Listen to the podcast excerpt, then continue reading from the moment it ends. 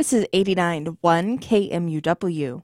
Up next, KMUW commentator Lindsay Herkimer DeVries has a review of a new exhibition on display at the Ulrich Museum of Art. History is complicated. For the exhibition Post Date Photography and Inherited History in India at the Ulrich Museum, nine contemporary South Asian artists examine their colonial history through the medium of photography.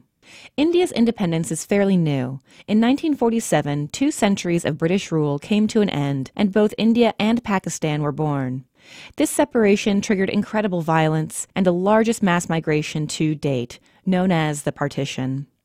This history is also entwined with the history of photography, a British import that flourished in the 20th century. And colonialism echoes throughout the show.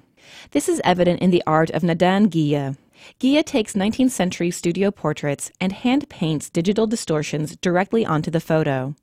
For works like Download Error DSC 02065, he pixelates the face of the person sitting for the portrait and simulates computer glitches by making the frame jagged and stretched, as if the image didn't quite download correctly into the 21st century.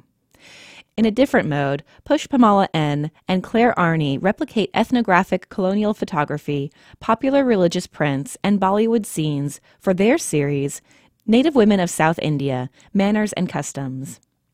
These exacting reproductions question historical and contemporary representations of women as well as the performance of identity. Each artist in Post Date offers a different approach, photographically and conceptually. If you are not familiar with contemporary art from India, you are far from alone. What I like about Post Date is that you don't need to be an expert to enjoy the show. It's accessible and it offers premier contemporary art with complex themes. For KMUW, I'm Lindsay Herkimer DeVries.